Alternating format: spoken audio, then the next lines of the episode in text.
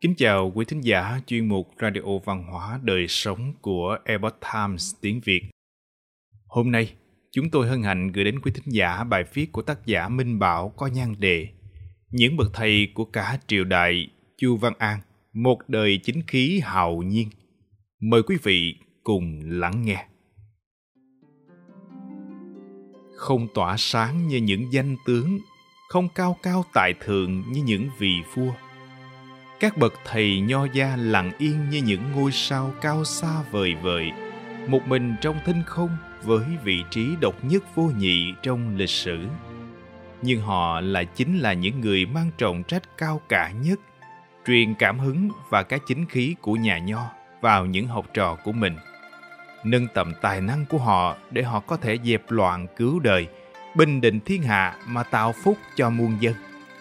Họ không để lại nhiều dấu ấn trong sử sanh, nhưng hậu thế sẽ vẫn luôn nhớ và kính trọng họ hơn tất cả những bậc vị nhân khác. Chỉ đơn giản là vì khí tiết của họ nó xứng đáng như thế. Chu Văn An, một đời chính khí hạo nhiên. Cùng với Phật và Đạo, nho học là nền tảng lập quốc quan trọng nhất của Đại Việt. Phật và Đạo giúp vạn dân hướng thiện, làm cho quốc gia an bình, phát triển tâm thức dân tộc, trong khi đó, nhiệm vụ của nho học là tạo ra tầng lớp trí thức lãnh đạo với những bậc quân tử phò vua giúp nước, làm gương cho hậu thế. Nho học đào tạo một cách khắc khe các cấp bậc quan lại thời xưa, nhưng vẫn còn dễ dàng hơn nhiều so với việc dưỡng thành những bậc thầy có thể làm gương cho các triều đại và cả nghìn năm sau. Chu Văn An chính là một bậc thầy như thế, cuộc đời ông với chí khí thanh cao, tiết tháo lẫm liệt đầy chính khí hào nhiên, khiến ông trở thành vị đại nho duy nhất ở Đại Việt được phối thờ trong văn miếu cùng các bậc thánh hiền Trung Hoa. Đạo hạnh thanh cao, giáo hóa thế nhân. Chu Văn An, sinh năm 1292, mất năm 1370. Tên thật là Chu An, hiệu là Tiều Ân, tên chữ là Linh Triệt, là một nhà giáo dục nho giáo nổi tiếng cuối thời Trần. Sau khi mất, Ông được vua Trần truy phong tước Văn Trinh Công nên đời sau quen gọi là Chu Văn An hay Chu Văn Trinh. Ông được Đại Việt Sử Ký Toàn Thư đánh giá rất cao, coi là bậc thầy đứng đầu trong các nhà nho nước Việt. Chu Văn An quê ở làng Văn Thôn Quang Liệt, huyện Thanh Đàm, nay thuộc xóm Văn, xã Thanh Liệt, huyện Thanh Trị, Hà Nội. Ông học hành bài bản từ nhỏ, tinh thông học thuật nho gia vào hàng xuất sắc nhất cả nước ta vào thời Trần bản thân lấy việc tu thân làm trọng, không màng danh lợi, nên dù đã từng đổ thái học sinh, nhưng Chu Văn An lại không ra làm quan mà mở trường dạy học ở làng Huỳnh Cung, bên kia sông Tô Lịch. Với tài năng và đức hạnh của Chu Văn An, trường học do ông thành lập đã đào tạo ra nhiều nhân tài phục vụ cho quốc gia với số lượng và chất lượng có lẽ chỉ xếp sau quốc tử giám. Cuốn Khâm định Việt sử thông giám cương mục đã viết về Chu Văn An như sau – chu an tính cương trực thanh cảnh, giữ tiết khắc khổ thanh tu, không cầu danh lợi hiển đạt. Ở nhà đọc sách, học nghiệp tinh thâm thuần túy, gần xa nghe tiếng, đến học rất đông. Học trò nhiều người thi đầu cao, làm quan to, như phạm sư mạnh và lê báo quát đã làm đến hành khiển. Thời thường lui tới thăm hỏi, vẫn cứ thụp lạy ở bên giường thầy. Hễ được thầy nói chuyện một chút thì họ lấy làm mừng lắm. Hễ kẻ nào làm gì lầm lỗi trái ý thì thầy của trách ráo riết, có khi đến quát mắng đuổi ra.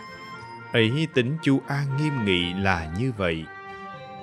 Quỷ thần phục đức, triều đình vinh danh. Đạo đức cao cả, tài năng nức tiếng xa gần. Tuy nhiên, cuộc đời làm quan của Chu Văn An lại ngắn ngủi và không thuận lợi có lẽ ông trời muốn ông làm một bậc thầy của nho gia Đại Việt, chứ không phải làm thần tử của nhà Trần chăng? Dưới triều Trần Minh Tông, ông được mời làm quốc tử tư nghiệp, dạy thái tử học. Đến Trần Dụ Tông ham mê chơi bời, sao lãng chính sự. Bọn quyền thần làm nhiều sự trái phép, chu An can không nghe, bèn dân sớ xin chém bảy tên nền thần, đều là những kẻ có thế lực và được cưng chiều cả bấy giờ gọi là thất trảm sớ. Sớ dâng lên, không được trả lời. Chu An liền treo trả mũ áo trở về Điền Viên. Yêu phong cảnh núi Chỉ Linh, Ông đến ở ẩn tại đấy. Những ngày đại triều hội thì vào kinh triều cận. Dù Tông muốn ủy thác công việc chính trị cho ông, nhưng ông từ chối không nhận. Bà Huệ từ Thái Hậu nói rằng, đối với kẻ sĩ thanh tu, thiên tử còn không bắt làm bầy tôi được, nữa là chật đem chính sự ép người ta làm. Mỗi khi nhà vua có ban thưởng gì, ông lạy tạ xong rồi lại đưa cho người khác. Thiên hạ đều khen là người có khí tiết cao.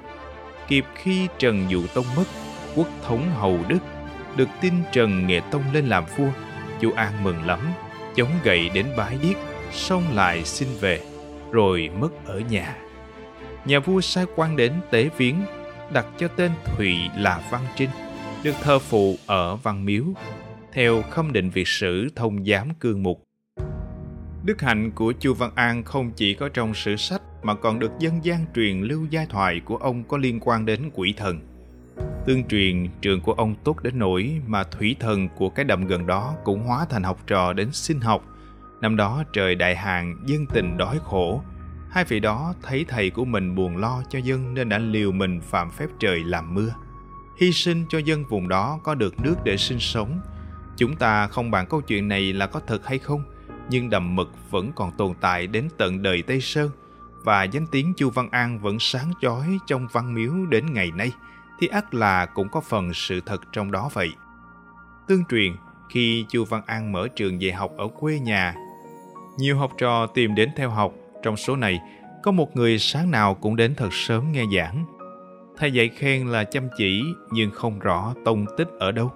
Ông bèn cho người dò xem thì cứ đến khu đầm đại, khu đầm lớn hình vành khuyên nằm giữa các làng Đại Từ, Tứ Kỳ, Huỳnh Cung thì biến mất.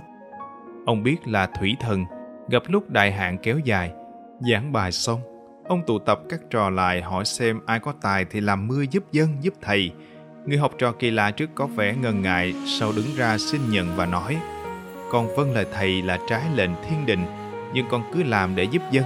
Mai kia nếu có chuyện gì không hay, mong thầy chu toàn cho. Sau đó, người này ra giữa sân lấy nghiêng mài mực, ngửa mặt lên trời khấn và lấy bút thấm mực vẩy ra khắp nơi. Vẩy gần hết mực, học trò tung cả nghiêng lẫn bút lên trời, lập tức mây đen kéo đến, trời đổ mưa một trận rất lớn đêm hôm ấy có tiếng sét và đến sáng thấy có xác thuồng luồn nổi lên ở đầm. Chu văn an được tin khóc thương luyến tiếc rồi sai học trò làm lễ an táng. Nhân dân các làng lân cận cũng đến giúp sức và sau nhớ công ơn bèn lập đền thờ nay vẫn còn dấu vết mộ thần. Theo truyền thuyết chỗ nghiêng mực bị ném rơi xuống đã biến thành đầm nước lúc nào cũng đen, nên thành tên là đầm mực. Quảng bút rơi xuống làng Tả Thanh Oai, quê hương của Ngô Thị Sĩ, Ngô Thị Nhậm. Lời bàn Hậu nhân và sử sách đã đưa ra những nhận định vô cùng chuẩn xác đối với công lao và sự nghiệp của Chu Văn An, nên người viết cũng không dám rườm lời. Những nhà nho nước Việt ta được dùng ở đời không phải không nhiều, nhưng kẻ thì chỉ nghĩ đến công danh kẻ thì chuyên lo về phú quý kẻ lại a du với đời kẻ chỉ cốt ăn lộc giữ thân chưa có ai chịu để tâm đến đạo đức suy nghĩ tới việc giúp vua nêu đức tốt cho dân được nhờ ơn như tô hiến thành đời lý chu văn trinh đời trần có lẽ gần được như thế nhưng hiến thành gặp được vua sáng suốt cho nên công danh sự nghiệp được thấy ngay đương thời Văn Trinh không gặp vua anh Minh nên chính học của ông đời sau mới thấy được. Hãy lấy Văn Trinh mà nói. Thờ vua tất thẳng thắn can ngăn, xuất xử thì làm theo nghĩa lý, đào tạo nhân tài thì công khanh đều ở cửa ông mà ra. Tiết tháo cao thượng thì thiên tử cũng không thể bắt làm tôi được. Huống chi tư thế đường hoàng mà đạo làm thầy được nghiêm. Giọng nói lẫm liệt mà bọn nịnh hót phải sợ ngàn năm về sau nghe phong độ của ông há không làm kẻ điêu ngoa thành liêm chính người yếu hèn biết tự lập được hay sao nếu không tìm hiểu nguyên cớ thì ai biết thùy hiệu của ông xứng đáng với con người của ông. Ông thật đáng được coi là ông tổ của các nhà nho nước việt ta mà thờ vào văn miếu. Theo đại việt sử ký toàn thư nho học vốn là cái học thâm sâu để tu thân và kinh ban tế thế. Nếu học đến nơi đến chốn thì có thể thành thánh nhân. Gặp thời phò mến chúa có thể tạo nên thái bình thịnh thế truyền lưu nghìn đời. Tuy nhiên nước Việt ta bao năm qua, kẻ sĩ học nho thì nhiều, nhưng không có ai đạt đến cái đạo chân chính của nho. Đó là tu dưỡng đạo đức bản thân để ngộ và hiểu sự thâm sâu cái đạo đó, mà để lại những trước tác học thuật có thể giúp quốc gia dân tộc nâng tầm nhận thức, trở nên một nền văn minh hùng mạnh lưu dấu đời đời. Kể cả đạo đức cao như Chu An, chính trực phò vua như Tô Hiến Thành cũng chỉ hiếm hoi như sao trên trời. Rốt cục cũng làm đến chỗ độc thiện kỳ thân. Chứ nói chỉ đến kim tế thiên hạ như khổng mảnh, trình chu hay phương dương minh. Vì thế mà vinh diệu huy hoàng của Đại Việt cũng chỉ sáng chói nhất trong thời Lý Trần mà thôi.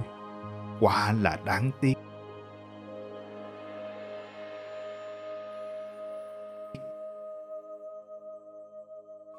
Quý thính giả thân mến, chuyên mục Radio Văn hóa Đời Sống của Epoch Times tiếng Việt đến đây là hết. Để đọc các bài viết khác của chúng tôi, quý vị có thể truy cập vào trang web epochtimesviet.com. Cảm ơn quý vị đã lắng nghe, quan tâm và đăng ký kênh. Chào tạm biệt và hẹn gặp lại quý vị trong chương trình lần sau. Kính chúc mọi điều bình an và tốt lành đến quý vị cùng người thân.